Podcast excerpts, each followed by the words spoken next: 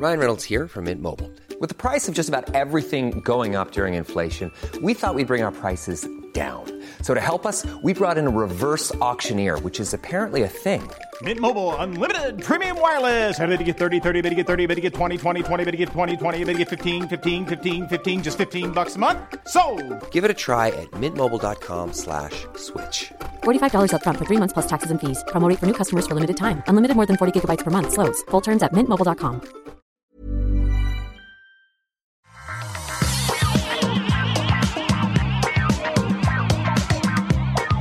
Bonjour à tous et bienvenue dans le Rendez-vous Tech, c'est l'épisode numéro 479. Nous sommes en septembre 2022. Je suis Patrick Béja et aujourd'hui on va vous parler de frais de livraison obligatoires pour Amazon, parce que, hein, ça suffit. Et puis aussi euh, de TikTok et d'Instagram versus Biril, quelle est la bonne solution? Spoiler, il n'y en a pas. De The Follower, qui vous suit un petit peu partout euh, dans le- les lieux publics et qui vous retrouve d'après vos photos Instagram. On va vous expliquer ça. Et je dis on, c'est pas juste moi, c'est aussi euh, Chloé Wattier qui est là avec moi. Salut Chloé, comment vas-tu? Salut Patrick, bah écoute, ça va très bien. On est reparti pour une nouvelle saison là, donc euh, encore fraîche et dispo. Euh, je sais pas si je dirais la même chose dans un mois, mais, euh, mais voilà, on a, on a Écoute. encore la patate. C'est- bien, c'est bien. Euh, au moins une personne dans cette émission qui est fraîche et dispo. Parce que je t'avoue que moi, je suis moyennement frais, Euh, bon, relativement dispo, mais c'est un petit peu, un petit peu compliqué aujourd'hui. J'étais pas sûr de pouvoir faire euh, l'émission. On avait des échanges euh, sur, sur Twitter. genre, Alors, comment ça va? Les enfants, c'est bon, tu vas, ça va pouvoir aller et tout. Mais donc, c'est un peu un moyen de, de par avance de m'excuser auprès des auditeurs si je ne suis pas au niveau de, de forme qu'ils attendent dans leur, euh, dans leur rendez-vous tech. Mais oui, mais de toute façon là, tout le monde est malade en ce moment, donc euh, c'est normal. Il fait froid. Ouais, exactement. Tout le monde, et ça inclut, ça inclut mes enfants. Donc, euh, Oui. compliqué le début de semaine, là. En plus, ma femme est en, en vadrouille, enfin, en voyage. Euh, mais bon, j'ai fait un test, c'est pas le Covid. Donc, ça va. C'est l'essentiel. Il- Je disais sur Twitter, euh, tu sais, j'adore mon boulot. Je suis hyper euh, content d'avoir des enfants. Mais il y a un truc que je regrette de ma vie d'avant, c'est le fait de pouvoir appeler le, ton manager et dire ah, j'ai crève, c'est pas possible, euh, je vais non, je vais rester à la maison, je peux pas venir aujourd'hui. Ça arrive pas souvent, tu sais, on est sérieux, mais ça, le, le, le, c'est un truc. Si vous êtes en CDI, que vous aimez pas trop votre boulot, que vous êtes, euh, je sais pas, que vous êtes un petit peu, euh, vous dites ah ça serait bien de faire ci et ça, oui peut-être, mais au moins profitez de cet aspect parce que j'aurais bien voulu. Ah bah oui, bah, quand on est indépendant, tout de suite, c'est plus compliqué. euh, c'est plus compliqué de s'arrêter. Mais euh, sûr. Je, crois, je pense qu'il y a beaucoup de gens qui nous écoutent qui sont aussi euh, indépendants et qui se disent Ah oui, je connais ça. T'es- ouais, j'imagine très bien. Moi, ça va. Moi, j'ai- je suis dans la team CDI. Ouais, Euh, même si euh, j'ai la chance, euh, je sais pas, je dois avoir une constitution incroyable, mais je tombe très très peu malade. En tout cas, euh, suffisamment peu pour ne pas avoir à poser de, de jours d'arrêt maladie.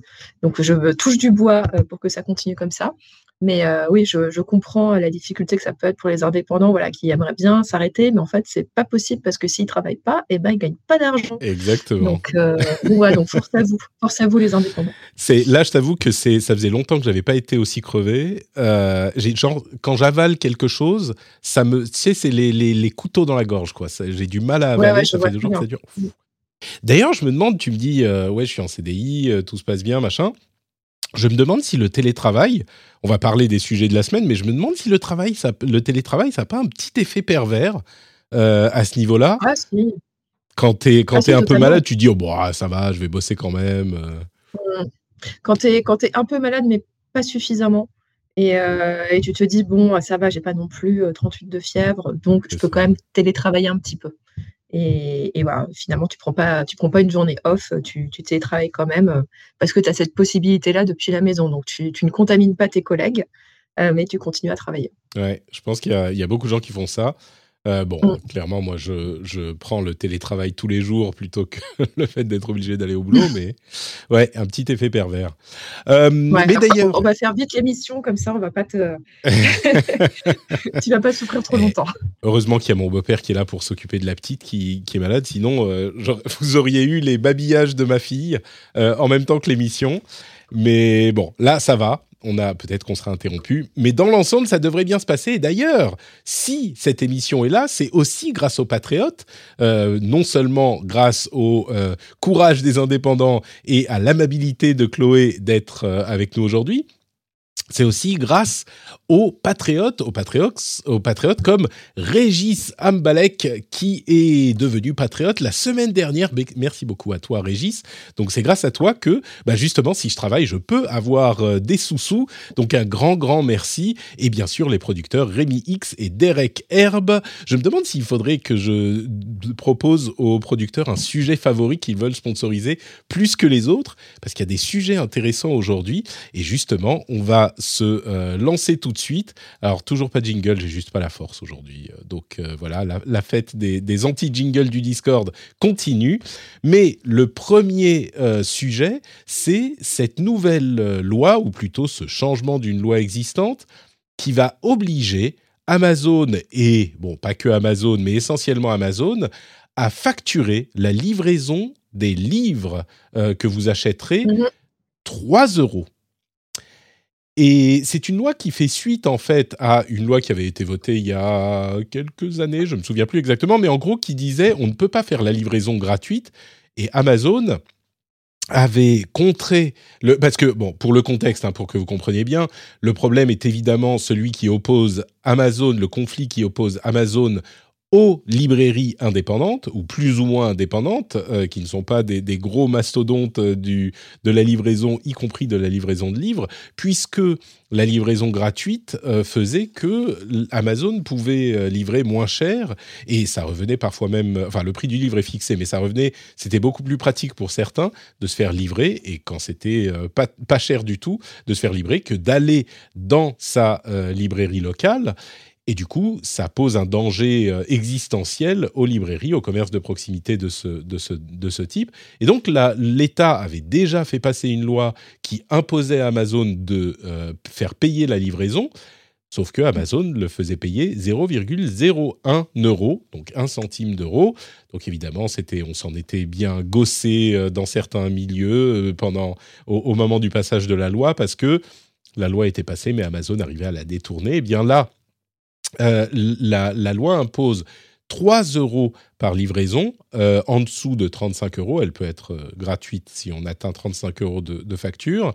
Et je, continue à répéter Amazon, hein, mais ça vise tous les services de livraison de, ce type. La FNAC est concernée aussi, j'imagine. oui, oui, oui. et, le truc, c'est que visiblement, personne n'est content, c'est-à-dire que les libraires ne sont pas contents, ils auraient voulu que ça soit plus, les euh, Amazon n'est pas content parce qu'ils vont devoir faire payer ça, les, euh, les, les, utilisateurs, enfin les, les acheteurs ne sont pas contents parce qu'ils vont payer plus sur Amazon, et comme on le dit souvent, c'est le signe d'un consensus réussi.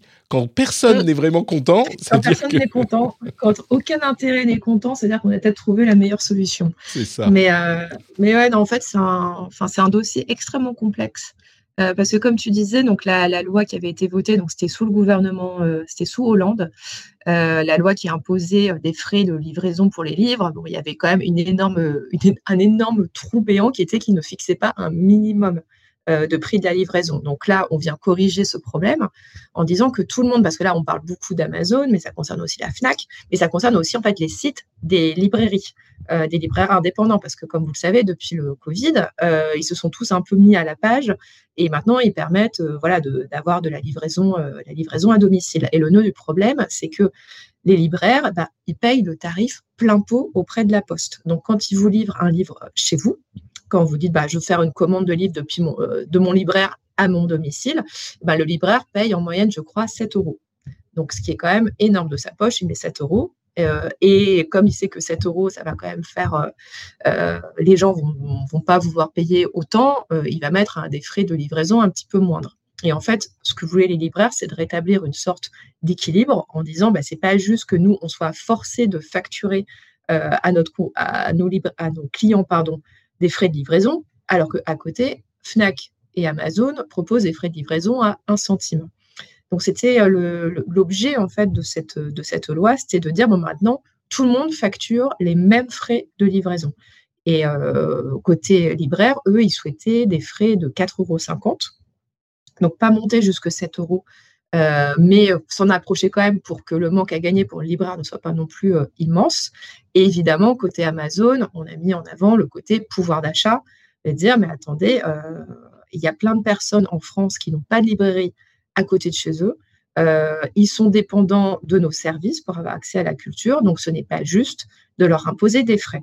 Euh, et de rendre plus cher l'accès aux livres. Et ça, en fait, ce sont des arguments, en fait, des deux côtés, ce sont des arguments qui s'entendent parfaitement. Et c'est pour ça que le débat est très, est très compliqué, en fait, de se, de se positionner. Alors oui, c'est sûr que là, bon, on arrive à un compromis, donc on coupe la poire en deux, bim, on met 3 euros, euh, sachant que il y a encore plein de détails qui ne sont pas encore résolus. Euh, ça, ce sera dans le décret d'application, parce que par exemple, la loi dit au-delà de 35 euros d'achat, la livraison peut passer à 1 centime. Mais ces 35 euros d'achat de quoi? Est-ce que ce sont des achats de livres? Ou est-ce que je peux remplir mon panier Fnac ou Amazon d'autres produits pour euh, faire sauter ces, ces, frais de livraison? Ça, c'est pas encore très clair. Il y a aussi la question de quid des abonnés Amazon Prime. Est-ce qu'ils vont quand même devoir payer les frais de livraison de leur, livre alors qu'ils sont déjà abonnés Prime ou pas? Euh, Ça, c'est vraiment euh, des questions qui restent encore euh, bah, non résolues. Et ça, ce sera dans le décret d'application qu'il faut regarder avec attention parce que bah, ça risque de changer beaucoup de choses pour les utilisateurs d'Amazon. Est-ce que oui ou non, ils seront concernés par ces hausses et comment ça va se passer concrètement, cette histoire de 35 euros de panier? C'est marrant parce que cette, euh, cette question pour Amazon semble, enfin elle est importante évidemment, mais elle est, elle est devenue tellement accessoire dans euh, leur volume de chiffre d'affaires, parce qu'ils vendent de tout aujourd'hui, mais ils ont commencé vraiment, d'ailleurs Amazon euh, s'appelle comme ça parce que le, les arbres morts font du papier qui font des livres, j'imagine que c'est de là que ça vient. et, et, mais aujourd'hui, bon, les livres ne représentent pas une, une énorme partie de leur business, si je ne me trompe pas.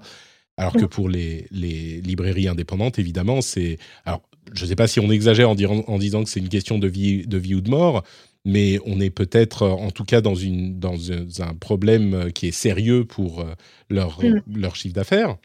Bah, euh, clairement, parce que euh, on a quand même la chance en France d'avoir un tissu de librairie qui est quand même très dense, très fort, et c'est parce qu'ils sont protégés par la loi du prix unique. Euh, qui fait que, euh, que vous vendiez sur Amazon, Fnac, Carrefour, Leclerc ou dans la librairie du coin, euh, le prix du livre est strictement le même. Parce que ça, c'est vrai qu'on entend souvent, genre non, mais je l'ai acheté sur Amazon parce que c'est moins cher. En fait, c'est faux. si vous l'achetez moins cher, votre livre sur Amazon, c'est parce qu'il n'est pas neuf, parce que c'est un livre d'occasion. Mais, mais sinon, le, prix est, est, censé être le même partout. Et c'est pour ça, en fait, c'est pour garder cet avantage que cette, euh, cette loi est là, parce qu'on a quand même, on a la chance d'avoir beaucoup de librairies euh, en pour France. Garder, voilà. Euh, c'est ça, c'est pour, pour garder un, tissu de librairie actif. actif, oui. Et, et c'est vrai qu'il y a des produits qui sont moins chers que le prix conseillé ou que le prix qu'on peut trouver ailleurs pour les DVD, les Blu-ray, les jeux vidéo, etc. Mm. Sur Amazon, ils peuvent vendre moins cher. Pour les livres, c'est pas le cas. Ils n'ont pas le droit. Et ils n'ont pas le droit. Et, et c'est marrant parce qu'on a une des, comment dire, des restes de conversations et de discussions euh, philosophiques presque entre le petit commerce de détail euh, indépendant et la grande distribution qui s'appliquent pas tout à fait à Amazon dans les mêmes euh, conditions, ce qui vient compliquer les discussions là encore, parce que ce qu'on dit souvent, c'est que la plupart des produits culturels sont vendus dans les supermarchés, ou en tout cas l'étaient peut-être il y a encore quelques années. Et le problème, des supermarchés et des hypermarchés de, de la grande distribution, c'est que ça appauvrit l'offre parce qu'ils vont vous vendre les trucs qui se vendent le mieux, mais on peut pas y trouver les produits un petit peu moins euh, populaires qui font la, la richesse de l'offre culturelle. Or, sur Amazon, c'est presque le contraire parce qu'on va trouver absolument tout et généralement les librairies sont très bien fournies, les librairies euh, qui, qui sont que librairies. Mais on ne peut pas dire que Amazon n'offre pas tous les, les, produits en question. Donc, et puis, il y a des endroits qui n'ont pas de, de, librairie à côté. Le, alors, ça les arrange bien, Amazon, de dire un truc comme ça, mais c'est quand même un argument qui, qui, qui peut s'entendre. Hein, euh, bah, c'est un argument massu pour eux. C'est un argument massu. C'est euh, de dire, bah, et là, je voyais en fait les réactions, parce que les articles qui ont été publiés, ça c'était beaucoup, beaucoup de réactions sur les réseaux sociaux, et beaucoup c'était, euh, bah, désolé, mais moi, la librairie la plus proche, elle est à 20 km, euh, je vais pas faire 20 km pour acheter, euh, pour acheter mes livres et je préfère les commander sur Internet. Et du coup, bah, je suis euh, dégoûtée de devoir payer 3 euros pour me faire livrer des mmh. bouquins. Alors qu'avant, c'était gratuit, entre guillemets. Mais là aussi, ce qui est intéressant, c'est qu'en fait, c'est un peu argument contre argument parce que côté du côté de la librairie indépendante, ils mettent en avant des données qui montrent que en fait, les acheteurs de livres sur Internet sont déjà aussi des acheteurs de livres en librairie. ce sont en fait surtout eux. Euh, qui achètent sur Internet. Donc, grosso modo, l'idée, c'est bah, revenez en librairie, enfin, continuez d'acheter beaucoup en librairie, euh, parce que de toute manière, vous êtes déjà client, client chez nous. Et que l'idée euh, du, petit consommateur de livres qui ne passe que par Amazon ou que par Fnac serait une sorte d'illusion, qui en fait, cette, cette, ce profil consommateur n'existerait pas. Mais là aussi, ce qui est intéressant maintenant du côté des libraires, c'est que bon, ils ont perdu sur le côté, il faut mettre des frais très élevés, et aussi ne souhaitaient pas qu'il y ait de rabais au-delà d'un certain seuil d'achat, ils voulaient que ce soit 4,50 euros et c'est tout, même si on achète pour 100 euros de livre. Euh, c'est que maintenant, bah maintenant, ils portent, et je pense qu'ils auraient dû faire ça dès le départ, c'est euh, ils portent le combat du côté de la poste pour demander à ce que euh, les prix que leur facture la poste pour expédier des livres soient baissés. parce mmh. qu'ils ont bénéficié de ça pendant la pandémie, pendant le Covid. C'était parmi les aides à la librairie. Ils ont eu droit à des tarifs très, très réduits du côté de la poste. Euh, et donc, bah, l'idée, ce serait de pérenniser ça. Donc, est-ce qu'ils vont y arriver On ne sait pas, mais en tout cas, voilà, c'est de se dire, bon, bah, on va plutôt demander des efforts du côté, bah, en fait, de qui nous demande de l'argent, en fait, en tant que libraire bah, c'est la poste. C'est la poste qui demande beaucoup d'argent pour livrer, euh, les livres. Amazon, ils, ont la puissance financière pour euh, se permettre de dire bon bah nous on offre les frais, frais de livraison. Euh, parce que bah, voilà, ils ont une puissance financière phénoménale. Ils peuvent, ils peuvent s'autoriser à se dire ça nous coûte 7 euros, euh, mais on vous les offre. Euh, à le libraire du coin, ne peut pas se permettre de faire ça. D'ailleurs, il y, a sans doute une puissance financière qui permet de négocier les tarifs aussi. J'avais un autre article qui était prévu pour un peu plus bas, mais je vais, je vais le mentionner maintenant. Amazon Air, qui est le, la, la, société de fret aérien d'Amazon, est passé de 194, euh, enfin ils avaient en, début d'année euh, environ 180 euh, avions par jour.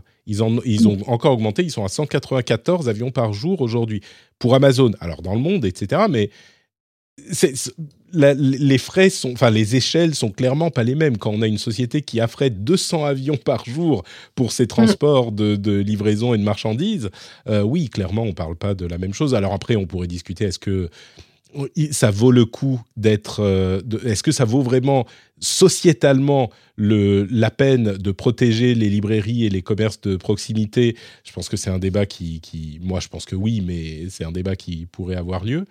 Mais c'est ça, au final, la, question de fond. Est-ce qu'on on veut protéger les commerces de proximité? Mais moi, même si je ne les utilise pas énormément, je pense que oui, au niveau de, choix de société, mhm. c'est important d'avoir euh, un, tissu social de ce type-là. On peut pas, on extrapole, mais une société où on aurait euh, urbainement euh, que des, des, des, gros centres de traitement qui vont vous envoyer vos trucs en livraison et on n'aurait pas nos petits centres de, proximité, enfin nos, nos, commerces de proximité, je pense que c'est mm. moins, ça a moins de charme, on va dire. Ça, ça se passe comment en Finlande? C'est en Finlande que tu vis, c'est ça? Oui, alors bah, en Finlande, c'est compliqué parce que moi, je suis à, vraiment à la campagne. Moi, je suis dans le cas des gens qui réagissent, tu vois, aux, articles dont tu parlais. Moi, je suis vraiment à la campagne et euh, les livraisons sont essentielles. Ça, c'est clair. On a euh, la ville la plus proche euh, et, et à 30 minutes. Et c'est une petite ville de quelques milliers d'habitants. Donc il y a deux supermarchés euh, et, voilà. Mais, mais on a une bibliothèque dans le petit village d'à côté qui compte 500 habitants. On a quand même une bibliothèque et on y tient. Donc, euh, mais oui, mais pour nous, la, livraison est importante. Ça, c'est sûr. Et des, et des, librairies, je veux dire, il y a un tissu de librairies indépendantes en Finlande ou euh, c'est que des gros, des gros Écoute, tu sais, en, y, en y réfléchissant maintenant, j'ai l'impression que je n'ai jamais vu une librairie indépendante, même quand j'habitais à Helsinki. Euh, alors qu'en France, tu en vois quand tu marches, tu vois ici ou là une librairie euh, dans ton quartier, euh, quand tu es dans une grande ville. en Finlande, j'en ai pas vu. Il y a des grosses librairies, mais pas des petites. Donc, ouais. Donc voilà, la différence entre euh, quand on voilà quand on protège on, protège un secteur et où j'imagine qu'en Finlande ils n'ont pas ce type de loi et donc voilà le enfin, voilà le résultat tu as beaucoup moins de, petits commerces de livres et tu dois passer soit par les grosses les grosses grosses chaînes ou directement bah, supermarché et compagnie. D'ailleurs sur les supermarchés en France les livres s'y vendent de moins en moins. Ah bah, j'imagine que ça, c'est remplacé par Amazon. Ouais. Mm, mm. ouais. Mais, mais c'est, on est. Bon, on s'écarte un petit peu du sujet, mais, mais la France protège son industrie culturelle de manière assez euh, féroce, et ça ne s'applique pas qu'aux que, livres. Euh, on parle souvent de la protection avec le fenêtrage euh, du, des films au cinéma. Enfin, il y a mm. plein, plein de choses comme ça. Euh, le, système de l'intermittence, par exemple, est fait pour euh, fournir euh, une force de travail à l'industrie du cinéma qui est qui, qui, survivrait peut-être pas autrement. Et ça fonctionne. L'industrie du cinéma française est, est, l'une des plus importantes dans le monde pour un pays de cette taille.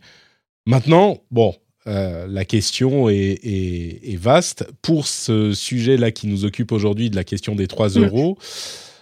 Je je ah, sais pas. On, notera d'ailleurs que la loi précédente, elle a été passée en 2014, celle qui est obligée à facturer mais sans mettre de minimum. Euh, il a quand même fallu 8 ans pour la mettre à jour, ce qui montre à quel point l'administration oui, est parfois toujours, euh, toujours euh, très long, mais en tout cas, ouais, pour ce dossier, bah, j'ai dire affaire à suivre parce que tout va être question du décret d'application Hmm. Et comment est-ce que les grosses plateformes vont certainement trouver une faille dans le texte Encore. Euh, mais sur le principe, tu serais, es, plutôt pour ou plutôt contre, toi? Ou peut-être que tu n'as pas d'avis, mais... Euh, alors moi, euh, moi j'aurais préféré que la librairie se batte pour faire baisser les tarifs de la poste hmm. et pour bah, en fait, arriver à une mesure plus en faveur des consommateurs qui est de bah, d'aligner un peu les frais de livraison ou en tout cas mettre des frais de livraison mais à un euro quelque chose comme ça euh, là, je trouve que c'est quand même dommage. Pourquoi est-ce que la Poste, pourquoi est-ce que la Poste devrait porter le fardeau de euh, la puissance financière d'Amazon finalement? Parce que c'est ça, Amazon. Non, mais non, non, non, mais qui continue à facturer plein pot à Amazon, et mais en fait qui donne des tarifs préférentiels aux libraires indépendants ah, donc des tarifs préférentiels, oui, mais qui va, les...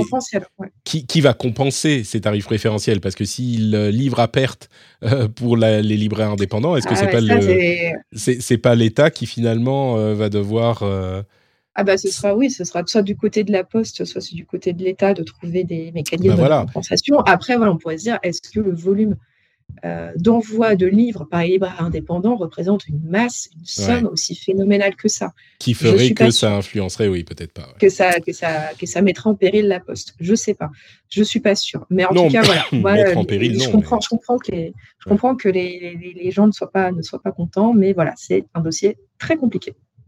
Bon, on continue avec un autre sujet qui est en fait deux sujets que j'ai réunis.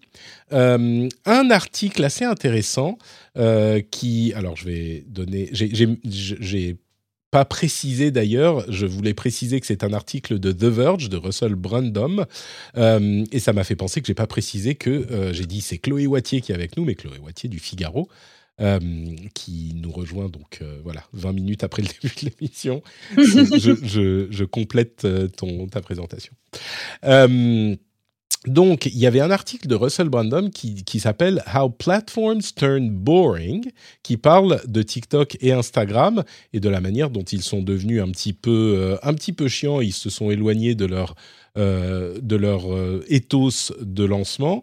Et en même temps, il y a un article de Numérama c'est Orgate qui l'a écrit? Oui, c'est ça, c'est Orgate, qui parle de Biril et qui euh, estime que euh, Biril est, devient assez vite un peu chiant. Alors, je vais parler des deux dans une seconde, mais ce qui est intéressant, c'est vraiment de les mettre en, parallèle et de mentionner entre-temps que TikTok Now est une copie de Biril. Euh, tout le monde est en train de copier Biril, que ce soit TikTok ou, ou Instagram ou Meta, qui copie tout le monde de toute façon. et TikTok Now fonctionne très très bien. Euh, il a été lancé le 18 septembre et il est déjà euh, dans le top 10 des applications de dizaines de pays, etc. etc. Alors, les deux choses en question, Biril, vous vous souvenez, hein, c'est cette application hyper populaire euh, qui a été lancée il y a un bon moment, mais qui a gagné en popularité depuis, je dirais, un an, qui euh, propose à ses utilisateurs de, euh, évidemment, comme toutes les applications de réseaux sociaux, de se faire un réseau d'amis, donc de se connecter avec ses amis, et ensuite euh, de prendre une photo tous en même temps. on a deux minutes pour prendre la photo à un moment un petit peu aléatoire de la journée, et vous prenez votre photo, vous la postez avec les deux caméras, donc là, ce qui est en face de vous et la caméra selfie, et donc, vous voyez ce que sont en train de faire vos amis à ce moment-là précis. Euh, bien sûr, il est possible de poster une photo plus tard qui s'appelle un late parce qu'ils se sont rendus compte que euh, si on devait se limiter vraiment à ces deux minutes-là, bah, personne ne, Enfin, il y avait peu de gens qui, qui pouvaient le faire pile à ce moment-là, mais le principe est celui-là. Et c'est donc un principe qui est très différent des applications euh, de réseaux sociaux habituelles, comme Instagram ou TikTok, parce que là, l'idée n'est pas euh, d'avoir une euh, multiplicité des contenus, une multitude de contenus, mais c'est justement de faire dans la retenue.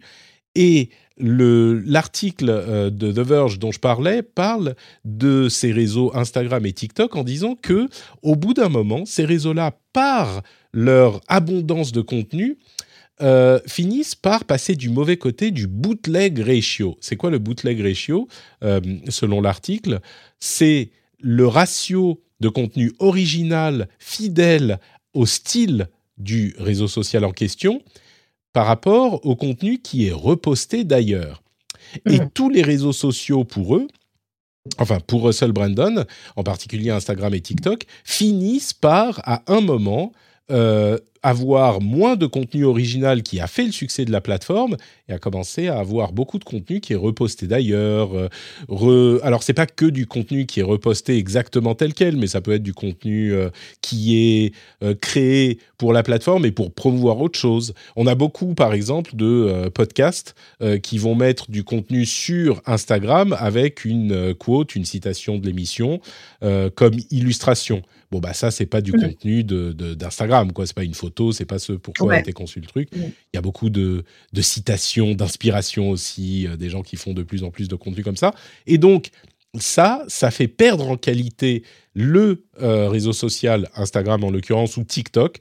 Euh, TikTok commence à y arriver un tout petit peu aussi. On commence à avoir des choses qui sont plus les trucs vraiment marrants, sympas de TikTok. Et un exemple que moi j'ai constaté également sur TikTok, il y a beaucoup de gens qui font des réactions sur des segments de euh, comédiens de, stand-up qui font donc, euh, qui extraient, on va dire, euh, une minute, une blague d'une minute, et ils vont les extraire et mettre genre une petite réaction à cette blague, qui est généralement très drôle, mais qui n'est pas du tout du contenu qu'ils ont créé eux-mêmes, mais ça leur mm. permet de rajouter de, plein de contenu. Et donc, en parallèle de ça, il y a Biril, qui, alors l'article de Numérama, je trouve, va un petit peu vite en besogne en disant. Je trouve euh, aussi. après l'hype, le, titre c'est Après l'hype, Biril, se vide de ses utilisateurs. Alors, euh, je suis pas tout à fait bah, d'accord avec Wargate. Euh, moi non plus, parce que les chiffres, quand même, ne montrent pas ça. Hein. Pas du tout, ouais. parce que, en fait, quand, pardon, je t'interromps, mais quand je suis allée voir, parce que moi aussi, en fait, ça m'a un peu étonnée, je me dis, tiens, est-ce que les, est-ce qu'effectivement on voit une chute de, des installations de B-Wheel euh, bon, bah, j'ai regardé sur Apani et en fait, euh, bah, c'est toujours numéro un des téléchargements de réseaux sociaux aux États-Unis et en France. Euh, après, bon, téléchargement n'est pas utilisation. Donc, on peut télécharger à, plein d'une une, application et puis se rendre compte qu'en fait, c'est un peu nul et la désinstaller euh, trois jours après. Euh, ça, je pense qu'on est nombreux à l'avoir fait. Ou alors, juste, même pas la désinstaller, juste la laisser euh, mourir quelque part sur, dans la mémoire de son téléphone. Mais, mais voilà, en fait, j'ai trouvé. Enfin, en fait, c'est juste sur ce papier, il me manquait peut-être juste des, des, des, données chiffrées sur comme quoi, effectivement, il y aurait vraiment une chute de l'utilisation. Bah, mais, je pense que... mais ouais. Je pense que c'est pas c'est pas c'est pas le cas. Hein. Clairement, il n'y a pas de chute de, de l'utilité. Enfin, données chiffrées, en tout cas, on n'en a pas. Mais par contre, le sentiment que relaye euh, Wargate, euh, je peux le comprendre. Et, ce qui est intéressant à mettre en parallèle de l'histoire avec Instagram et TikTok, c'est que justement sur Biril, ce que, ce que dit euh, Aurore, c'est bah c'est sympa, mais on en a vite fait le tour. Et puis surtout, au bout d'un moment, bon, d'une part, on en a vite fait le tour. Et puis, comme il n'y a pas cette multitude de contenus, Mm. Eh ben on finit par s'enlacer et on finit par ne pas avoir cette, euh, cette abondance qui nous fait revenir systématiquement. Et Biril est une application qui est euh, mono-utilisation. C'est vraiment poster vos trucs, vous voyez les birils de vos amis, et voilà, dans les deux minutes que vous avez posté, et c'est terminé. Et c'est justement, alors c'était sa force pour se démarquer, et c'est sa force pour se démarquer des réseaux sociaux habituels, mais ce qu'elle dit, c'est que c'est en même temps une faiblesse, et que du coup, moi ce que j'en retiens, c'est un petit peu, il n'y a pas de solution, parce que sur les réseaux sociaux, on se plaint parce qu'il y a trop de choses et donc ça amène des effets pervers. Et sur Biril, j'avoue, moi, ça fait des mois que j'utilise Biril et je commence à ressentir un petit peu, ça a fait écho aussi, ce, que, ce qui était dans l'article, à ce que je ressens. C'est un petit peu, oui, bon, ok, bah, j'ai posté mes trucs, je les poste tous les jours parce que voilà, c'est un petit peu. Euh, les, bah, on est les quelques privilégiés à l'utiliser, il y a peu de gens qui l'utilisent, mais. Enfin, peu de gens qui l'utilisent dans mes cercles d'amis, mais je suis pas sûr que je continuerai bah, euh, pendant très longtemps. Quoi. Alors, gros risque Biril, c'est d'être ce qu'on appelle un one hit wonder, mmh. c'est-à-dire une, application sur laquelle tout le monde euh, s'affole pendant quelques mois et qui ensuite retombe dans l'oubli le plus total. Euh, Clubhouse, on pense à toi par exemple, ou même enfin sur des, applications. Enfin, je me souviens de Yo, voilà, l'application, tout le monde s'est excité pendant deux semaines dessus. Je pense c'est une application où tu pouvais juste envoyer Yo, tu pouvais faire que ça. Voilà. Euh, après, il y avait aussi euh, des applications comme, euh, je crois, c'était Whispers, où on pouvait du coup envoyer des, messages secrets pour partager des choses, mais sans dire qui était derrière. Bref, on en a quand même une belle liste. Et donc, BeReal, c'est vrai que c'est leur gros risque, c'est que si leur proposition se résume juste à ça, bah, c'est que on passe un peu autre chose, d'autant que que ce soit TikTok, que ce soit Snap ou que ce soit Instagram, ils, ont tous, ils sont tous sur le point de lancer la même fonctionnalité que BeWheel, donc c'est-à-dire l'envoi de, photos dans la journée. Euh, voilà, on reçoit une notification, euh, prends une photo de ce que tu es en train de faire là, maintenant, tout de suite. Euh, ils sont tous en train de le copier et TikTok l'a lancé il y, a, il y a la semaine dernière, je crois. Et les premiers chiffres montrent que bah, ça y est, en fait, là, ils, sont déjà très très hauts sur les téléchargements. Donc ça risque malheureusement, enfin ça c'est une tactique qu'on connaît très bien dans la Silicon Valley, qui est celle de la photocopieuse. Mmh. Et qui ça fait penser aux stories de Snapchat qui se sont retrouvées absolument partout. Quoi. Absolument partout. Euh, comme bah, les salons audio de Clubhouse, tout le monde l'a fait. Euh, bon, personne ne les utilise, ou presque. Mais oh, moi, j'en vois sur Twitter de temps en temps, j'en vois passer. un petit peu, mais bon, c'est vraiment les happy shoes qui l'utilisent. Et, euh, et c'est, mais voilà, en même temps, bah, on a tué, on a tué Clubhouse au passage. Et euh, c'est vraiment c'est la, la, la, stratégie de la photocopieuse et aussi de la photocopieuse tueuse. Enfin, c'est euh, voilà. ça ferait un bon film d'horreur euh, des années 80. photocopieuse tueuse, voilà. On met fin à BeWheel en copiant sa fonctionnalité. Il n'y a plus besoin de le télécharger. Voilà, fin de l'histoire. donc bon, je ne leur souhaite pas ce destin, mais c'est quand même le risque, le risque qui est pris. Et après, tu vois, sur le, je reviens sur ce que tu disais sur les sur les applications sociales sur lesquelles il y aurait trop de contenu. Alors, en défense des créateurs, euh, les créateurs ne sont pas Shiva. Euh, les créateurs ne peuvent pas faire des contenus spécifiques pour toutes les plateformes de la planète. Enfin, c'est juste mmh. pas possible. Ils peuvent pas faire du contenu exclusivement pour YouTube et un contenu pensé spécifiquement pour TikTok et un contenu pensé expressément sur Instagram qui serait tous différents avec des sujets très différents. C'est juste pas possible. Euh, donc oui, il ne faut pas s'étonner qu'il y ait du recyclage à droite à gauche, parce que bah, c'est comme ça qu'on s'en sort, quoi. Enfin, sauf à avoir euh, des équipes pléthoriques derrière soi pour créer du contenu vraiment pensé, mais même les marques ne le font pas parce que ça coûterait trop cher de faire euh, voilà du, contenu, du, contenu, original pour tous. Ce n'est pas possible. Donc donc voilà, donc je comprends pas trop en fait cette, euh, cette critique parce que bah, bah, oui effectivement quand un nouveau réseau se lance il va y avoir soudainement de la créativité autour de ce réseau là mais après ça va se normaliser parce que bah oui tu vas gagner peut-être un tout petit peu d'argent ou quoi sur un, nouveau réseau. Mais en fait là où enfin si tu es là, tu, tu es vraiment un créateur de contenu professionnel, tu es obligé de mutualiser tout ce que tu fais. C'est certain. Et, je crois que la, la, la comment dire, l'analyse n'est pas orientée vers la création de contenu, mais vers la consommation et l'identité des réseaux. Et, et ce qu'il dit, c'est euh, quand un réseau finalement devient super populaire, et eh ben forcément, tu vas avoir des gens qui sont pas entre guillemets natifs de ce réseau qui vont essayer d'exploiter cette popularité pour euh, avoir de l'exposition à leur à leur création, à leur travail ou simplement du, du cloud quoi. Et du coup, ils vont faire des choses qui ne sont pas euh, en phase avec l'identité le, du réseau en question. et hum, j'ai du mal à lui donner tort. Hein. Quand on voit ce qu'est devenu Instagram, c'est vrai que bah, c'était un, réseau très particulier à son lancement et pendant quelques années. Et, je ne crois pas que ça soit dans ce cas précis la faute de Facebook.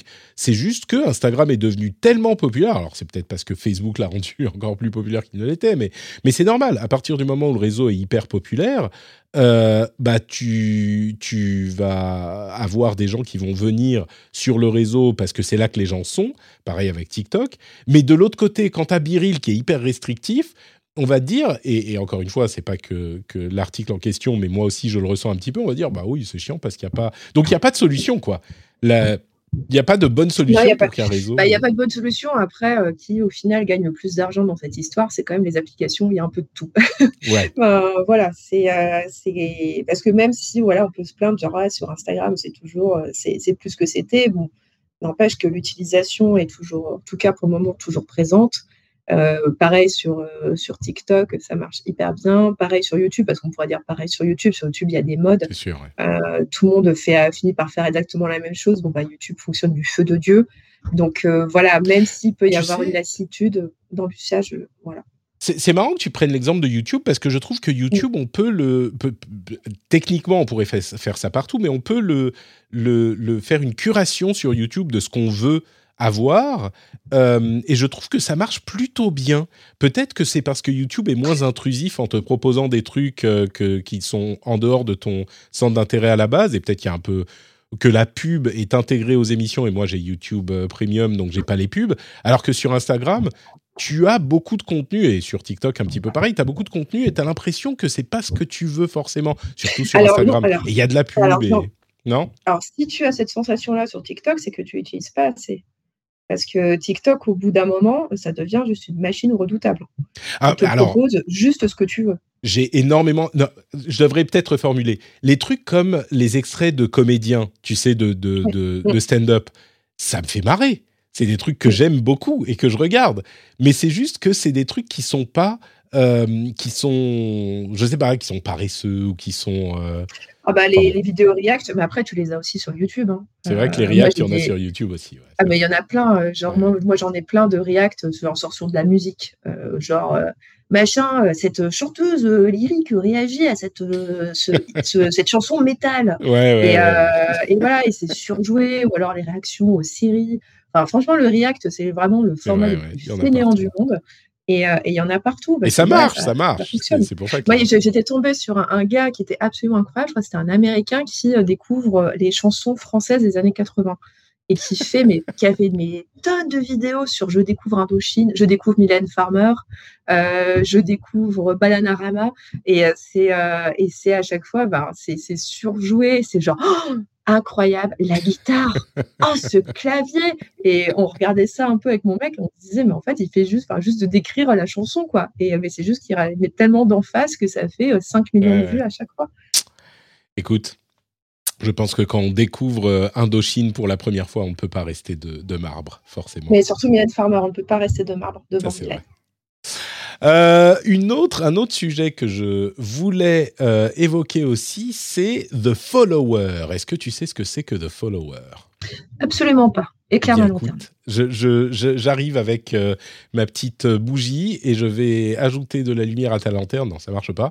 The Follower, en fait, c'est un projet qui a été construit en quelque chose comme un mois par euh, un développeur qui s'appelle euh, Monsieur Depourteur. Et il est néo, euh, néo-zélandais, qu'est-ce que je raconte? Netherlands, comme on dit en français. La Hollande, peut-être hollandais ou, belge. Néerlandais, peut-être ou, ou, belge. Dries Depourteur. Et en fait, ce qu'il a fait, c'est que il a utilisé des flux de caméras publiques, disponibles publiquement de caméras euh, dans, la rue, et il a réussi, par analyse, par intelligence artificielle évidemment, à retrouver des personnes qui s'étaient prises en photo pour faire leurs photos sur Instagram, et il les a retrouvées dans ces flux de caméras publics. C'est hyper mmh. impressionnant il a donc euh, pris quelques photos, enfin, il prend quelques photos euh, d'influenceurs ou influenceuses Instagram qui sont populaires et avec programmation intelligence artificielle, euh, plic, plic, plic sur le clavier, enhance, enhance, eh ben ils retrouvent des caméras, mais genre caméras de surveillance de police, quoi, qui sont pas des, des enfin qui sont des caméras euh, de, essentiellement du réseau, comment il s'appelle, Open Camera, je mm. crois. qui, il va juste les retrouver à cet endroit-là, à l'heure où elle y était. Et puis c'est marrant parce que tu vas voir les personnes qui font euh, plusieurs essais différents, tu sais, de la, de la photo Instagram super naturelle, genre ah c'est cool, on fait machin. Alors attends, on va prendre comme ça. Non non attends, mets-toi plutôt comme ça, mets-toi ici. Bref, euh, c'est assez rigolo, mais c'est hyper impressionnant de voir à quel point euh, on peut retrouver des trucs à partir d'une photo qu'on va voir quelque part. On va retrouver les personnes en question euh, dans la rue, quoi, grâce aux, mmh. caméras de surveillance. C'est assez dingue. Bah, bah, oui, alors ça, bon, là, je regarde, je regarde euh, en même temps l'article du New York Times. Alors évidemment, c'est extrêmement américain euh, parce que aux États-Unis, la protection de la vie privée et des données personnelles est absolument inexistante. donc, ça ne m'étonne pas qu'un artiste puisse faire ce genre de choses. En Europe, ce serait un chouïa plus compliqué. Euh, d'autant que là, on est en train de, au niveau européen, on est en train d'essayer de se doter de, bah, d'une régulation de la reconnaissance faciale. Mmh. Euh, donc là, les derniers débats, euh, disons que côté Parlement européen, ils s'orientent, ils aimeraient pousser une interdiction pure et simple de la reconnaissance faciale. Je ne pense pas qu'on arrivera à, ça, mais, mais en tout cas, on, en discute fortement. Et, et, je trouve voilà, que ce genre de projet est hyper intéressant pour en fait que les gens réalisent euh, réalise que la, surveillance, euh, c'est simple, surtout si on laisse ces outils euh, complètement bah, se déployer sans aucune, sans aucune régulation et sans aucun contrôle. Parce que les vendeurs de solutions de reconnaissance faciale, évidemment, ils vont vendre monts et merveilles. Ils vont dire c'est absolument génial, on peut retrouver. par exemple, ça va être, on, on, le dit souvent pour la police, c'est genre ça va vous permettre de retrouver un suspect dans une foule ok, génial, ultra, ultra pratique. Euh, mais est-ce que ça vaut le coup de, bah, du coup, de scanner le visage de tous les gens qui sont dans la rue pour retrouver un suspect? Ça, c'est une première question. Euh, on va aussi vous vendre des solutions pour dire, bon, bah, dans les transports, on peut repérer euh, les gens qui potentiellement pourraient créer un problème parce qu'ils ont un comportement qui n'est pas normal. ça aussi, ça c'est plus, plus que de la reconnaissance faciale, c'est plus de la reconnaissance de sentiments et de, et de comportements. Euh, donc, ce qui permettrait d'intervenir avant qu'il y ait des troubles dans les transports en commun, par exemple. Et euh, en tout cas, ouais, ce, projet, enfin voilà, donc je vois en fait, c'est qu'il prend, il, voit des gens qui ont pris des selfies dans des endroits publics de New York et il retrouve via les flux de caméras qui sont, euh, qui sont disponibles sur YouTube et il retrouve les gens au moment où ils ont pris cette photo dans la rue.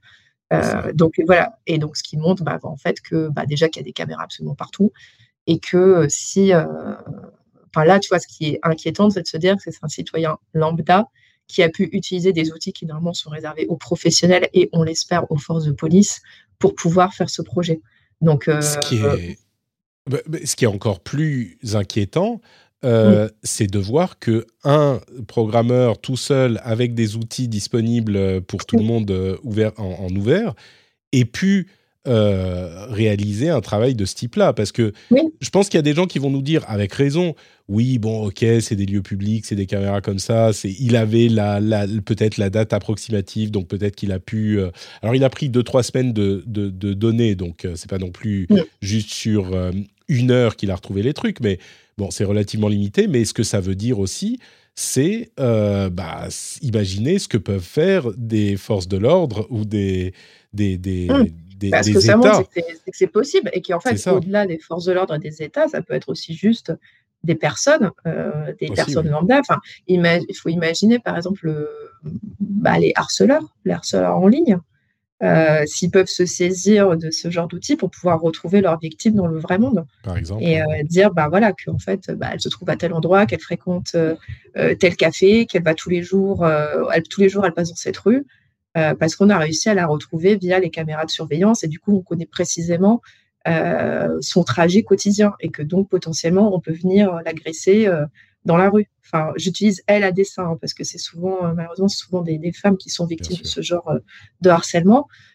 donc c'est là en fait qu'on voit le danger et Surtout parce qu'aux États-Unis, je le répète, il n'y a pas de loi de protection des données personnelles au niveau fédéral, et ce qui fait que toutes ces dérives sont possibles. Alors, euh, juste pour préciser, il utilise EarthCam. C'est pas Open Camera, c'est EarthCam. Euh, et sur le site de EarthCam, il y a essentiellement des, caméras euh, aux États-Unis, c'est vrai. Il y a quand même un certain nombre de caméras dans d'autres pays du monde, y compris en Europe. Mm. Et là encore, ça a l'air d'être souvent euh, des, des, caméras plutôt panoramiques avec des paysages euh, assez vastes. C'est difficile de retrouver une personne dedans, mais il y en a quelques-unes. Je suis sur le, la caméra de Abbey Road maintenant, par exemple, et pendant que je regardais, pendant que tu parlais, il y avait des gens qui se sont euh, arrêtés sur le passage piéton de Abbey Road pour se prendre en photo, tu vois, juste, euh, juste maintenant. Donc, euh, donc ça, c'est possible aussi. ça, c'est des caméras qui sont peut-être, alors on va, on va dire, c'est des lieux, des lieux publics, des lieux dans lesquels on peut imaginer qu'il y aura des, des caméras de tout. Excusez-moi, j'avale, ça me fait très très mal à la gorge, donc j'ai du mal à parler. Il y a encore des gens qui sont en train de se prendre en photo là à Abbey Road. Mais on pourrait imaginer que euh, c'est dans ce contexte, c'est pas si surprenant que ça soit possible pour telle et telle raison. Je crois que c'est surtout que ça montre à quel point, euh, oui, quelqu'un qui, qui se dédie un petit peu à ce travail, euh, ou un, un organisme, une organisation de plus grande ampleur, bah, ça pourrait donner quelque chose d'encore plus inquiétant. Quoi. Mmh. Tout à fait. Eh bien, écoutez, voilà pour les sujets essentiels qu'on voulait couvrir. Euh, je vais juste dire merci aux patriotes encore. Juste un, petit mot pour les remercier et pour vous rappeler que vous pouvez venir sur patreon.com slash rdvtech pour soutenir l'émission, euh, pour soutenir mon travail. Et on continue avec le reste de l'actu. Une nouvelle inattendue qui nous vient de Russie. C'est le reste de l'actu un petit peu plus rapide.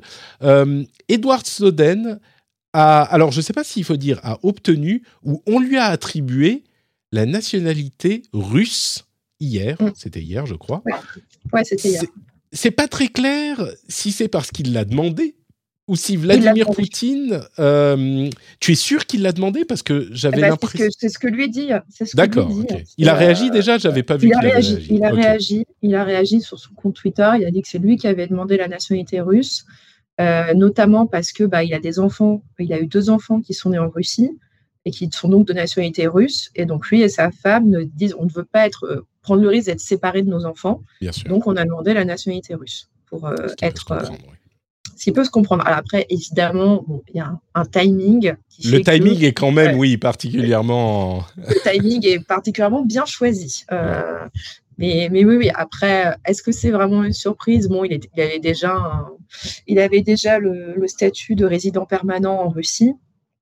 Donc, je veux dire, c'était le, le, step euh, d'après. Pour lui, c'était de demander, de demander la nationalité. Après, voilà, c'est juste la, le, timing, euh, avec les, tensions de la guerre en Ukraine, les tensions entre la Russie et le, et le monde occidental. Voilà, il y a un petit côté, bon, ben voilà, il est passé vraiment de notre côté. C'est ça. Et puis, euh, il y a aussi la question de son extradition, évidemment, et de sa citoyenneté américaine.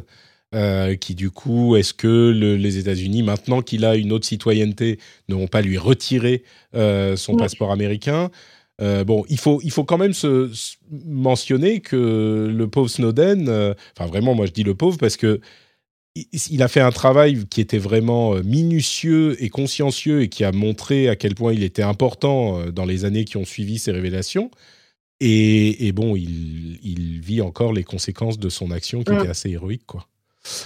Bah malheureusement, c'est, euh, on peut aussi penser à Julian Assange. Hein, c'est malheureusement le destin de beaucoup de, lanceurs d'alerte, surtout quand ils s'attaquent bah, des, on va dire, des secrets d'État. Quoi. C'est, ouais, ça se termine malheureusement souvent comme ça. Sur, Julian Assange, je suis plus mitigé. Euh, mm. je pense qu'il y, a évidemment des choses importantes qui ont été faites par Wikileaks, mais là où j'admire vraiment Snowden, c'est qu'il avait, il a récupéré énormément de documents qu'il n'a pas publiés sans euh, les faire passer en revue par des journalistes consciencieux. Mm. Tu vois, il a vraiment fait. C'est pour ça que ça me, ça me frustre d'autant plus la réaction des États-Unis par rapport à lui. Alors évidemment, c'est compliqué de dire pour un, un, leak aussi énorme par rapport à des secrets d'État de dire ah bah c'est bon en fait on te pardonne tout va bien. Je comprends, ça pourrait encourager d'autres euh, dans ce domaine, mais mais il avait été tellement sérieux dans son travail pour s'assurer de ne mettre en danger personne et simplement de révéler les euh, problématiques sérieuses euh, que, que, posaient les choses dont il a parlé, que, tu vois, pour moi, Snowden, il y a beaucoup moins de, de, controverses et de questions à se poser sur le, la nature de son action que quelqu'un comme Julian Assange qui a été beaucoup plus brouillon, on va dire, je trouve.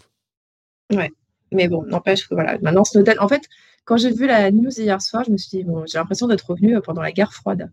Euh, où euh, voilà, on, est, on, est, on, fait des prises, on fait des prises chez l'adversaire. Donc, euh, donc là, voilà, Snowden maintenant, il est côté russe. Ouais. On peut imaginer qu'il a passé un certain temps devant les autorités russes qui lui ont posé des questions pointues. L'Apple Watch mesure les écarts, les différences de température pour estimer les périodes d'ovulation. On le savait, elle a été présentée, c'est l'Apple Watch série 8 eh bien, on a eu, euh, on commence à avoir quelques exemples euh, d'écarts de température mesurés qui, qui euh, pourraient laisser indiquer qu'il il y a une infection d'une nature diverse, enfin ça peut être le Covid ou autre chose. et donc c'est l'une des questions qu'on se posait par rapport à ce, capteur de température. Est-ce que ça peut être utilisé pour autre chose que la santé des femmes? Est-ce que ça peut être utilisé euh, pour prévenir, en tout cas indiquer ah là il y a un truc un petit peu température depuis deux jours, peut-être que vous devriez vous faire tester. Bah les premiers indices pourraient montrer que c'est pas totalement impossible. Alors peut-être qu'Apple a été très prudent à ce niveau et qu'ils l'introduiront plus tard, mais moi je pense que ça va arriver plus tard l'année prochaine euh, parce que c'est un outil hyper pratique dont ils ne pourront pas se, enfin qu'ils ne pourraient, pourront pas ne pas exploiter, je pense. Oui, et puis même plus généralement, euh, signaler aux gens, attention, votre température est en train de monter, peut-être que vous êtes en train de tomber malade. C'est ça. Euh, donc euh, soyez vigilants et je ne sais pas, portez un masque pour éviter de contaminer vos, les gens dans Portez un masque, faites-vous tester. Ce qui est, ce qui est difficile, c'est que. un Covid, ça peut être autre chose. Ça peut être autre chose. Oui, oui, tu as raison. Tu veux dire, même si c'est pas le Covid, simplement, bah, vous êtes peut-être malade, portez un masque juste pour pas contaminer les gens. Quoi. Ouais. Mmh même si on n'a pas forcément besoin de se faire tester ou qu'on n'a pas de symptômes. Euh, et d'ailleurs, Apple va, ils ont augmenté les prix euh, de, des appareils. Ils vont augmenter aussi les prix dans les App Store euh, à partir de début octobre. Ouais, en Europe. Bah ouais, bah, la, chute, enfin la chute de l'euro par rapport au dollar, voilà, c'est uniquement pour ça. Hein. C'est à cause des effets de, change. bah voilà, bah, du coup on rehausse les prix, les prix européens pour conserver les mêmes marges. Voilà. Et, et c'est pas c'est pas anecdotique. Hein. le prix de 99 centimes par exemple va passer à 1,19€. C'est mmh. une hausse de 20% quand même. C'est pas rien du tout quoi. Donc pas rien. Ouais, voilà, ça arrive. Euh, quoi d'autre, quoi d'autre? Meta, vous vous souvenez, certains ont été étonnés de ce chiffre d'ailleurs que je donnais la, semaine dernière. Euh, Meta a perdu 60% de sa valeur boursière ces, dernières, ces derniers mois. Et certains mmh. s'étaient étonnés. Euh, bah, C'était dû à plein de facteurs, hein, mais le fait que les gens ne croient pas au métavers de, euh, de, Zuckerberg, le fait qu'il y ait une chute de la croissance du nombre d'abonnés, voire même qu'ils aient perdu. Euh, je ne sais plus si c'est uniquement Netflix ou Meta aussi qui avait perdu des abonnés euh, à un moment. Ils avaient perdu un petit peu aux États-Unis sur un trimestre. C'est ça, voilà. C'était aux États-Unis en particulier. Et donc, tout ça fait que les gens croient moins à la croissance de Meta, parce que n'oubliez pas que le, prix de l'action est souvent basé sur une perspective de croissance, plus qu'une santé à un moment, euh, à un moment M ou T. Mais là, ce qui est vraiment intéressant, c'est que euh, Meta a commencé à utiliser ce chiffre de chute de 60% de la valeur boursière pour argumenter avec les euh, autorités de régulation de la concurrence qu'en fait, ils sont pas si forts que ça, qu'il n'y a pas vraiment de question de monopole. D'une certaine manière, ça se tient un petit peu. Hein. Il faudra voir les chiffres d'utilisation euh, quotidienne et mensuelle. Mais euh, du coup, ils ont commencé à dire Ah, mais non, regardez, 60% de chute. C'est marrant. Moi, ça m'a fait rire parce que c'est vraiment, quoi qu'il arrive, ils arrivent à en tirer mm. le, le, meilleur, tu vois C'est bah, c'est ça qui est drôle. Et tu je pense là notamment euh, sur la concurrence, euh, la mise en place en Europe euh, du Digital Market Act qui arrivera en début 2023. Et en fait, pour être touché par cette régulation, il faut être au-dessus de certains seuils, et donc notamment des seuils de valorisation boursière ou des seuils de chiffre d'affaires. Et, et, oui, donc on, on, sentait bien venir que Meta va argumenter en disant, j'en ai regardé on est en dessous des seuils, on est sur le point d'aller en dessous des seuils, donc on n'est pas concerné euh, par votre régulation. C'est vrai que si ça continue à chuter d'ici là, donc euh, ça, ce sera, ce sera observé. Mais bon, ça m'étonne pas qu'ils utilisent cet argument pour dire, regardez, on n'est pas, on n'est pas si dominant que ça. Regardez, notre valorisation boursière a été divisée en deux. Donc euh, c'est drôle. Mm. on parlait aussi de la question de la, la création de, de comment dire l'utilisation de musique je disais que dans les mm. podcasts, il y a beaucoup de gens qui utilisent de la musique qui n'est pas, euh, qui n'est pas pour laquelle ils n'ont pas les droits spécifiquement, euh, et que ça risquait de devenir un problème à un moment, comme ça l'a été sur YouTube il y a un moment et, sur Twitch il n'y a pas si longtemps. Et eh bien YouTube a euh, mis en place en fait une, un, catalogue qui s'appelle Creator Music. Ils avaient déjà un truc qui était beaucoup plus modeste, mais là c'est carrément un énorme catalogue et je crois qu'on peut même y euh, enfin, les, créateurs de musique peuvent y ajouter de la, de la musique ou proposer de la musique, si je ne me trompe pas. Euh, mais du coup, c'est une solution qui est euh, finalement YouTube qui trouve une solution pour proposer de la musique à ses créateurs en, en court-circuitant l'industrie de la musique presque. Et je me demande si le, les, les, efforts de l'industrie de la musique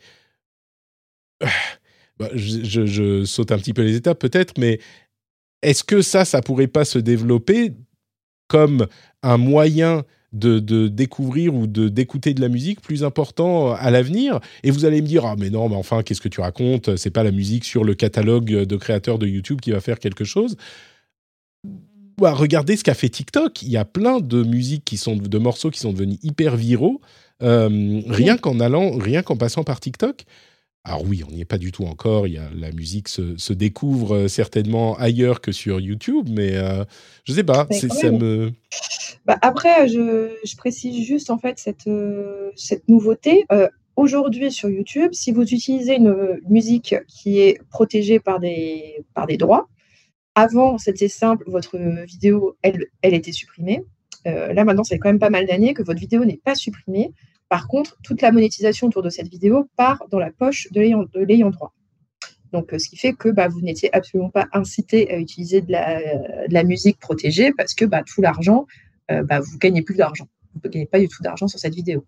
Là, ce que fait en fait YouTube, c'est de dire OK, alors maintenant, on va vous autoriser à utiliser de la musique qui est protégée de deux manières. Soit vous payez tout de suite, vous payez un droit à utiliser cette musique. Donc, par exemple, vous payez 25 euros pour avoir le droit d'utiliser, je sais pas, une musique de, de BTS euh, sur votre vidéo. Voilà, c'est 25 euros, c'est réglé, ça va sur le compte en banque euh, de Universal Music euh, et vous avez le droit d'utiliser cette, cette, musique. Ou alors, soit vous, la, soit vous faites un paiement immédiat, soit vous partagez les revenus publicitaires entre vous et l'ayant droit musical. Et l'idée derrière tout ça, c'est de se dire que ça va inciter les créateurs de contenu à utiliser de la musique sous licence, ce qui va du coup, in fine, augmenter les revenus de l'industrie de la musique. À part à condition qu'ils qu'ils participent à ce, à ce programme. Oui, et ils, ont, ils, ont, signé quand même avec beaucoup, beaucoup, beaucoup, beaucoup de détenteurs de, bah, de droits. Ah, c'est plus vaste que ce que j'avais compris, d'accord. Ah oui, non, non, c'est très, très vaste. Hein. Ils, mm. ils, ont signé vraiment, il était très gros. Et l'idée, c'est vraiment de, dire, bah, déjà, YouTube, dit, ils, ont ils ont reversé 6 milliards de dollars à l'industrie de la musique cette année, euh, et que là, bah, ils peuvent aller encore plus loin en faisant sauter en fait le verrou qui euh, désincitait les créateurs à utiliser de la musique protégée. Tout à fait. Et du coup, bah, ça fait, euh, c'est vraiment un système. Ce que je disais tout à l'heure, c'est que l'industrie de la musique aurait pu faire un truc comme ça en travaillant avec YouTube, mais là, c'est vraiment YouTube qui a dû, au bout de 15 ans, euh, se, mettre en place ce système. Et du coup, d'une certaine manière, on, donne les clés à YouTube. Alors oui, c'est pas, je sais pas, j'allais dire, c'est pas forcément le boulot de l'industrie de la musique de le faire. Bah, mais oui et non, euh, ils auraient pu, ils auraient pu euh, initier ce genre de programme et, ils l'ont pas du tout fait. Bon, entre parenthèses, YouTube monétise aussi les shorts maintenant. Comme vous savez, les shorts, c'est les reels et c'est les TikTok. Donc oui, il y aura beaucoup de musique, d'argent à se faire avec ce, type de. Quand je disais TikTok tout à l'heure, c'est exactement de ça qu'on parle. on parlait aussi de d'images générées par des IA. Il se passe plus une semaine sans qu'il y ait une chose à dire là-dessus.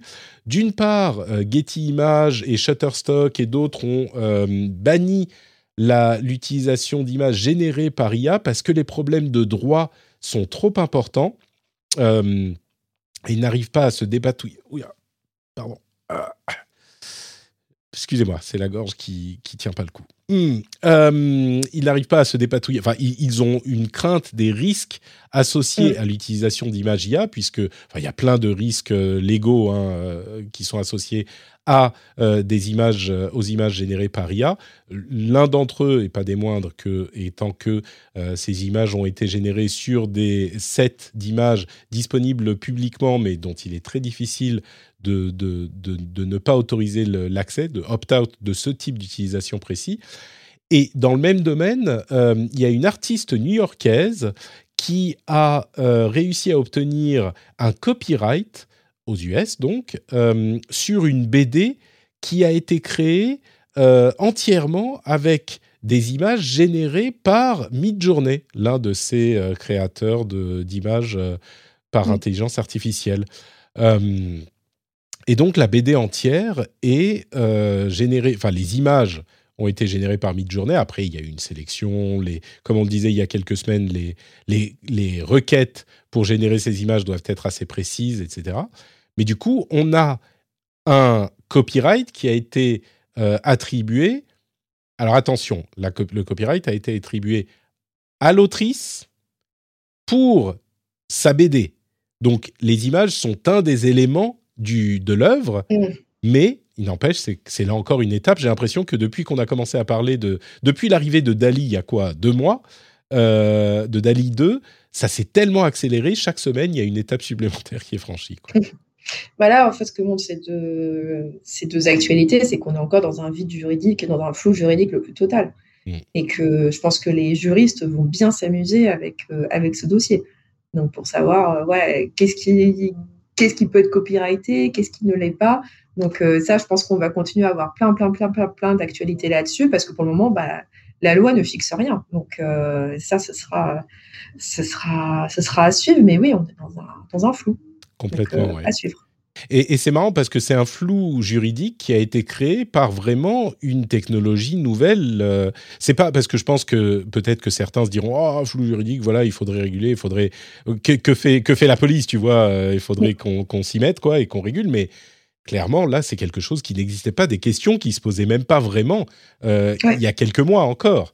Donc, mm. euh, on est à un moment où. Et c'est pour ça que les, les, quelques avocats en droit numérique que je connaisse me disent qu'ils s'amusent énormément sur, cette, euh, sur ce secteur parce que ça bouge tellement tout le temps que voilà, il y a toujours plein de nouvelles questions à se poser. C'est beaucoup moins euh, plan-plan que du droit, du droit commercial ou de choses comme ça. Et le droit numérique, vous vous ennuierez jamais. C'est clair. Euh, deux dernières petites choses euh, qui sont plus pour de, l'information, pour euh, comment dire la culture numérique que pour les infos elles-mêmes. D'une part, il y a un article intéressant de Taylor Lawrence dans le Washington Post sur un forum qui devient dangereux et violent. et c'est un forum d'incel. Je pense que la plupart d'entre vous sachent ce que, savent ce que sont les incels, mais au-delà de la question du forum qui se comme je disais, qui commence à devenir euh, vraiment problématique. C'est une, euh, une idéologie euh, d'extrême de, droite, en particulier aux États-Unis. Le terme incel, je pense qu'il faut le connaître. incel, ça veut dire involuntary celibate. involuntary celibate, ce qui veut dire célibat involontaire. c'est un terme qui a des, une histoire assez longue, mais qui, ces dernières années, est devenu une sorte de d'emblème euh, de d'une euh, comment dire? Je, me perds dans mon explication du coup. C'est généralement des jeunes hommes euh, blancs qui estiment que s'ils sont célibataires, c'est pas de leur faute, mais de la faute des femmes qui ont été soit conditionnées, soit éduquées pour euh, ne pas leur, euh, leur euh, attribuer leur, comment dire, pour ne pas s'intéresser à eux. Et ça, ça fait peut-être sourire, ça va peut-être vous faire sourire, mais c'est quelque chose qui est un mouvement qui se qui s'aligne peut-être pas complètement sur cette idée d'involuntary celibate, mais qui a des idées qui tournent complètement autour, qui sont évidemment extrêmement sexistes, extrêmement, extrêmement racistes. De, suprématie blanche, comme souvent dans ces milieux-là. Et donc le terme incel euh, commence à être un terme qu'on ne peut pas vraiment, qu'on voit un petit peu partout, qu'on ne peut pas vraiment ignorer. Euh, Pardon, je t'entendais réagir euh, juste avant. Non, non, euh, pardon, il y avait, euh, il y avait du bruit autour de moi. Non, mais j'allais dire, je pouvais faire la définition d'incel si tu voulais. Ah bah vas-y, oui, tu le feras peut-être non, mais c'est bon, tu l'as, tu l'as très bien fait. Très bien. et donc, ce qui est, ce qui est, ce qui est préoccupant, c'est que c'est, c'est en train de devenir une, une une tendance qui s'inscrit dans un mouvement plus large d'extrême droite et qui se radicalise. Et donc, on a euh, sur ces forums, sur ces, dans ces mouvances, euh, des gens qui sont rendus coupables de, de tueries de masse, euh, de, de, menaces de harcèlement, etc. etc. Mmh. donc voilà, c'est pas juste une petite blague genre ah les incels ils sont ils sont comment dire ils sont célibataires. oui, ils sont juste ils sont juste frustrés. Voilà, ils sont juste ça engendre quand même des violences dans la vraie vie. C'est ça, ça va beaucoup plus loin que ça. Mmh. Euh, et l'autre truc que je voulais mentionner, c'est euh, le, moyen qu'utilisent les antivax et les conspirationnistes pour euh, éviter de se faire repérer par les algorithmes sur les réseaux sociaux. Ils n'utilisent plus des termes en toutes lettres comme vaccin ou Covid ou ce genre de choses. Ils utilisent des emojis, et notamment l'emoji carotte, pour mm. euh, parler de, euh, de, de, vaccins ou de... De vaccins. Bah, ça, en fait, c'est des stratégies qui sont utilisées quand même de longue date hein, par, les, par tous les mouvances un peu complotistes ou même tout simplement euh, racistes, par exemple. c'est d'utiliser des mots à la place de ceux qui seront flagués automatiquement par les outils de modération automatique. Donc, par exemple, un exemple qui est très connu en France, c'est on va pas dire, on va pas écrire par exemple arabe, on va écrire arbre. Voilà, ça c'est quelque chose qui est, qui est utilisé, qui est aussi beaucoup utilisé aux États-Unis par les, euh, ouais, par toute la, mouvance anti, anti-vaccin, mais aussi euh, toutes les, euh, toute la mouvance complotiste. C'est on utilise des mots à la place des autres et seuls les initiés comprennent ce qu'ils veulent dire réellement. Comme ça, bah, on arrive à contourner la modération. Et ce qui fait que, bah, en fait, c'est très très compliqué aussi maintenant pour les, depuis pas mal d'années pour les réseaux sociaux de se mettre à la page, de savoir, bon, en fait, euh, c'est ce mot totalement anodin ou cette, euh, cette emoji totalement anodin, et eh ben, dans un contexte bien particulier, il veut dire complètement autre chose. Et, c'est ça, en fait, c'est pour ça que la, modération est si dure, la modération automatique a tant de ratés.